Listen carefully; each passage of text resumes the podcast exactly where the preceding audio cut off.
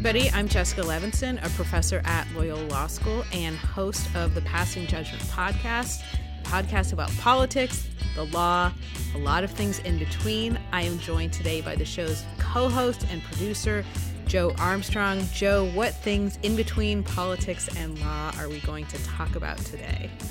Jessica, we will talk about all three. We've got some breaking ish news. This just broke yesterday. New York is about to have its first female governor. And why is that? Because Governor Andrew Cuomo, who is himself the son of a New York governor, announced yesterday that he is resigning. So, Jessica, this is the third episode in two weeks we have talked about Cuomo. So, can you please give us a quick summary of how this came to be? Why is he resigning?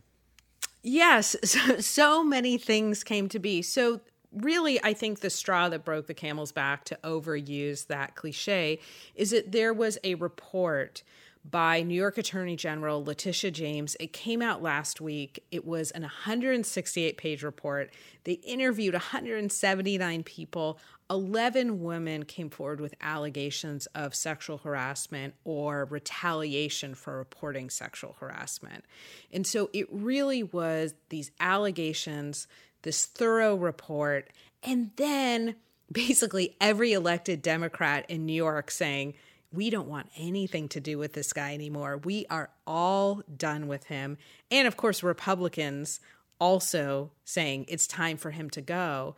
And I just think he could not withstand it. And so uh, he did resign and he called a press conference. A lot of people thought he's going to be defiant in this press conference because his attorney had just been on TV being totally defiant.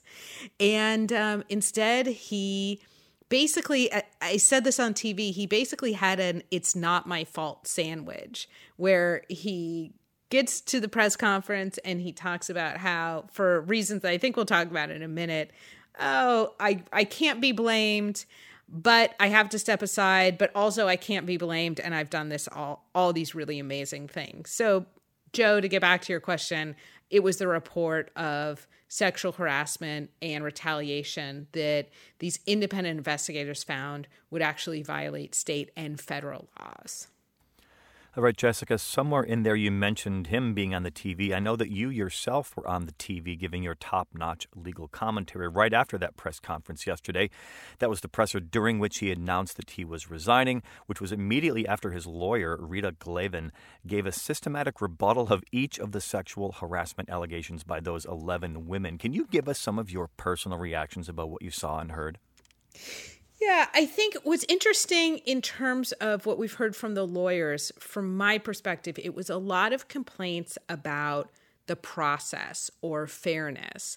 And if you listened really carefully, you could hear that, in fact, not all of the allegations here were rebutted by the lawyers. There was some, oh, we'll hear from Governor Cuomo later you know, what did I think about him and his press conference? You know, as I said, it really to me read like an it's not my fault sandwich. And I, as I alluded to, you know, let's get into the details of that. So I think the press conference started with what, frankly, Joe, is my least favorite defense to allegations of sexual harassment, which is basically look, the sands shifted from under me. I'm just too old now. I'm from a different era where it was okay to be friendly. Or look, I'm just such a warm person. I don't, at a certain point, he said that he never walks by state troopers. And sure, maybe he, you know, touches them, but he has to acknowledge basically every other person. And, you know, maybe then there was the, it might be a cultural thing. Maybe he's just too Italian. In all of that, there was wrapped up no real apology. So I think he used words like it's my responsibility and I should do better and I'm going to learn from that. But then frankly, those words are totally undercut whenever somebody says uh oh, but you know, things change, which it was all a long way of saying if you just understood that I'm from a different era and I'm Italian and I care about people, then you there wouldn't be such a fuss about this.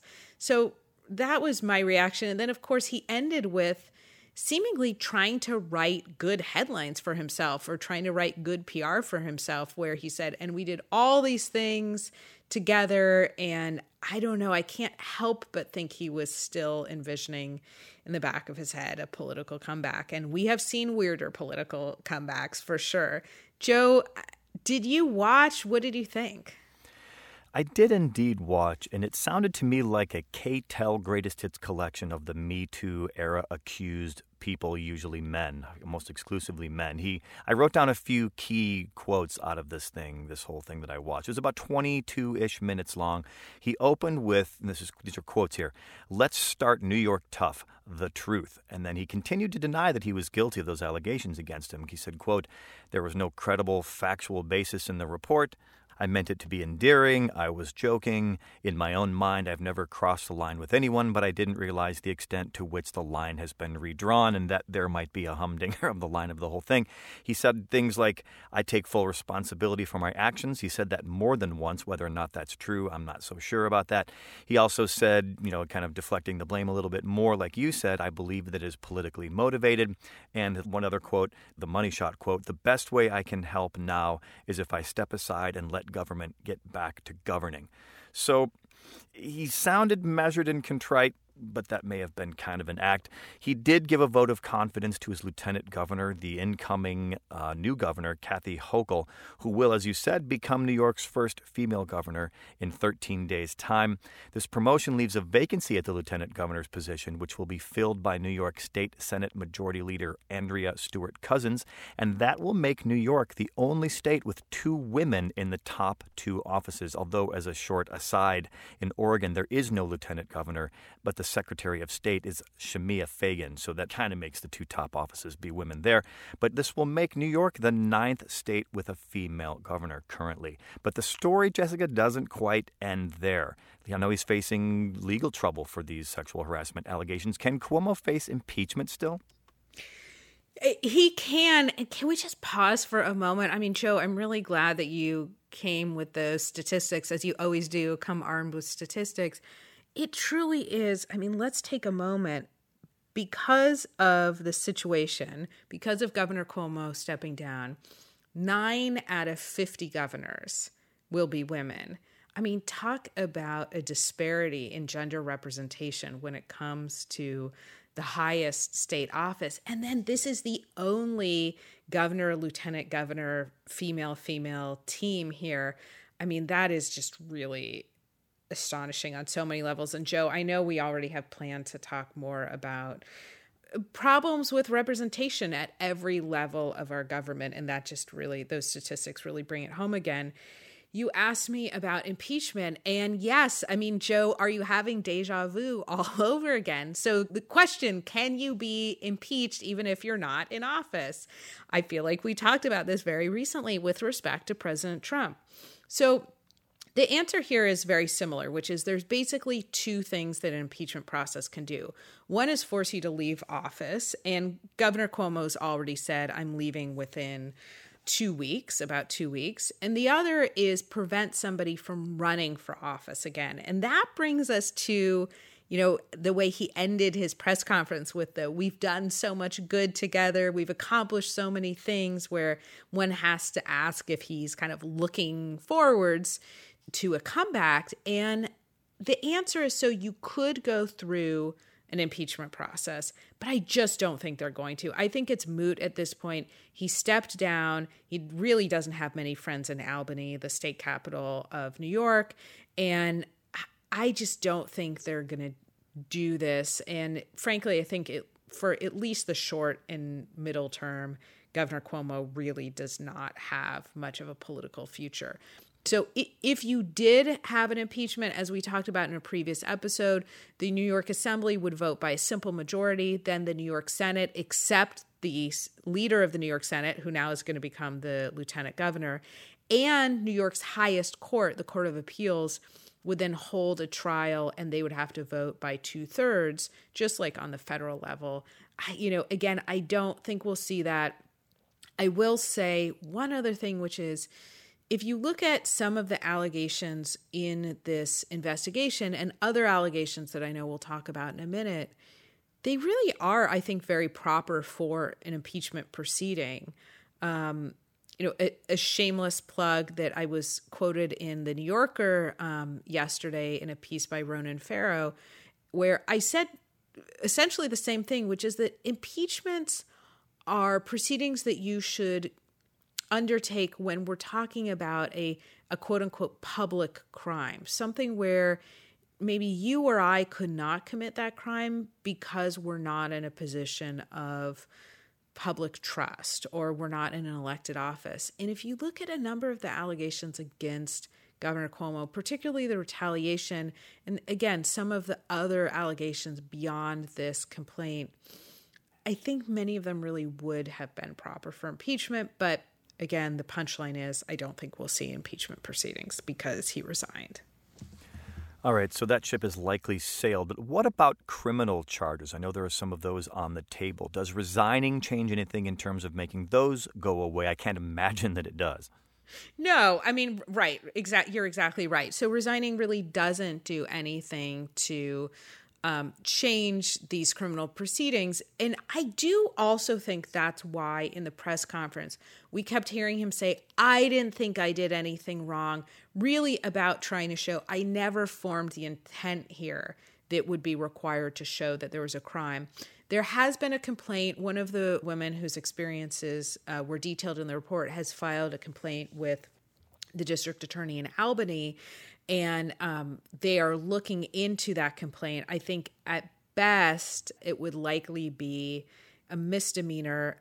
If you look at the New York Penal Code, you know, not super easy to prove, but I'm not an expert in the New York Penal Code. And to your question, Joe, no, resigning does not change that calculus at all. Uh, the district attorney can still decide to go forward with criminal charges. Alrighty, so no surprises there, Jessica. So, what about the civil claims? What happens to the possible claims by the women whose experiences are detailed in the Attorney General's report? Yeah, another great question. I mean, same thing basically, which is resigning doesn't make those claims go away at all. And I think that we will see a number of these women uh, file suits in court for civil damages, for money damages, because that's basically um, the most likely avenue here to try and get a remedy. And the report said, look, we found that there were violations of state and federal law when it came to sexual harassment and retaliation. So I I absolutely think that in a future episode we will be talking about those suits and how they are working their way through um, perhaps the state and federal systems. All right, Jessica, but it's not just these sexual harassment allegations that Cuomo has been facing. Now, you alluded to this somewhere along the line. Let's remind our listeners some of those other allegations. Uh, there have been a number of troubling signs out of his administration. Cuomo has a reputation for stridency. Supporters would perhaps have seen this trait as a classic hard nosed New York City attitude, but it does foment a reputation in the political sphere. As Cuomo has drawn negative attention for the numerous sexual harassment allegations, other traits have come more into focus. Among them, a vindictiveness against perceived enemies and other troubling behavior, like a 2014 call to the then Obama White House, during which he tried to leverage his profile in the Democratic establishment to put some heat from above on Preet Bharara, the U.S. Attorney for the Southern District of New York at that time, in an attempt to stymie Bharara's investigation into the Moreland Commission. And if you don't know what that is, that's a group convened by Cuomo himself a year prior in order to investigate corruption in New York politics. And then there's this weirdness with the book deal. When Cuomo was asked about how he would address corruption in New York state politics at a debate in 2018, he said, quote, no outside income, period, period, double period there. But Cuomo inked a five ish million dollar deal with Penguin Random House, that's a publisher, to write a memoir about his time as governor during the pandemic. And then let's not forget the nursing home scandal back in January of just this year. New York Attorney General Letitia James accused the Cuomo administration of undercounting COVID deaths in nursing homes by approximately 50%. Now, in my favorite TV show, The Wire, the best TV show ever, that is called juking the stats to make those statistics look more favorable. So, Jessica, is this political death by a thousand pricks? Might these be the real reasons behind his resignation rather than just the sexual assault allegations? Yeah, I think the real reason is everything. I mean, and you did such a good job of laying out what frankly, I think has not been made clear in every outlet, which is exactly what you said. It's not just the allegations of sexual harassment and retaliation, it's a whole host of other things dealing with public corruption and conflicts of interest. And so these allegations were not going away. And again, very, very appropriate to have an impeachment, at least inquiry, when it comes to these questions of conflicts of interest and um, and public corruption, because that's why we have the impeachment power. That's why we say, under certain circumstances, we just can't wait for the next election. You just cannot continue to serve. So, Joe, I think it was just everything. There just wasn't any politician who could have withstood this. And frankly, he stayed a lot longer than a lot of people who have faced many uh, fewer allegations and of less seriousness. So um, he certainly has a, a determination, let's say. Uh, do you have a sense of which one was the straw that broke the camel's back here? Jessica, I think the high profile Me Too situation that has arisen in the last week or so was that final death knell. That was the toll of the bell that I think brought this down. The other sorts of things, these other uh, allegations, the nursing home situation, the other ones just seem like, I hate to say it, but garden variety corruption, the likes of which politicians endure on and on and on from a personal level, watching him do this brought back memories of the Me Too movement, the heat of the Me Too movement with Al Franken and other high profile people who got Me Too'd. And I think that's a reckoning that's in a long time coming. So I'm glad that these sorts of things are finally getting public recognition. I operate from the assumption that almost all women have endured some sort of harassment of some kind, even if they're microaggressions. So I think, Andrew Cuomo, we hardly knew ye. Your ship has sailed, and I guess maybe it's book deals from here on out. So, Jessica, let's move on. We launched a new segment on passing judgment just a few episodes ago, a week or two ago. It's called, say it with me, Jessica. That's not how That's it works. Not how it works. Oh, you close. say it so much better than I do. Can it, can we pull back the curtain and say so one of the things that we do when we record these episodes is we clap to make sure that you can find in the audio file exactly when we start. And you, you always say to me, let's start the clapping. And it's just like saying that's not how it works. I always feel like I'm half a second behind you. I don't clap quite the right way. And here's another moment for me to feel just slightly inadequate. But there's somebody who should feel far more inadequate than I should tonight. And that is Marjorie Taylor Greene. So, do you want to preview for us um, why she is now a repeat player in That's Not How It Works. Jessica, there is no wrong way to clap. I would like to correct you on that. You clap any way your heart desires. Thank so, you. Georgia Representative Marjorie Taylor Greene, she's making a repeat appearance on this segment. She was kicked off of Twitter for a week just earlier this week. This is not her first infraction. In fact, Jessica, it's not even her second time. So, can you tell the good people, our listeners, what happened this time around that got her booted from Twitter again?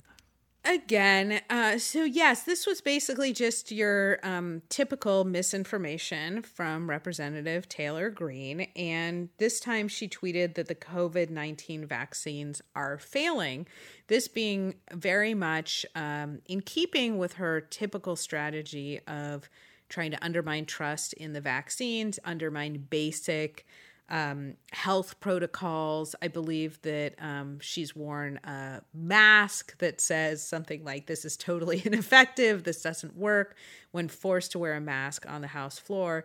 And so um, Twitter decided that this was, in fact, against their policy, and she will be off of the platform for a week. But we can all absolutely um, guarantee that she'll be back. I believe last time she was kicked off Twitter, that's when she held the press conference, I think giving rise to the first That's Not How It Works segment, where some a reporter said, um, Representative Taylor Greene, have you been vaccinated? And she said, asking me that is a HIPAA violation. I don't have to answer as all of our listeners know, merely asking that question is not, in fact, a HIPAA violation. If you prevented journalists from asking that question, it would very, very likely infringe on their First Amendment rights. And um, she does not need to answer that question, but HIPAA is much more narrow and really just covers what doctors, other healthcare providers, and insurance companies can tell people about your um, about your medical information. So, Joe, to button this up, the reason that she is making an appearance and that's not how it works is that not only has she said that the vaccines are failing when all evidence to the contrary, but she really has called into question this idea of whether or not we can mandate vaccines. And everybody, that's not how it works. We have a long history and a long tradition in our country of, in fact, acknowledging that we can require that you make a choice. If you want to work in a certain place, or if you want to go to a certain place or attend a certain school, then you have a choice. You can either adhere to their vaccine mandate, if there is one, or you can opt out of that. Anybody who has recently been in a school in any state in the country or has sent a child to school in any state in the country knows that there are vaccine mandates.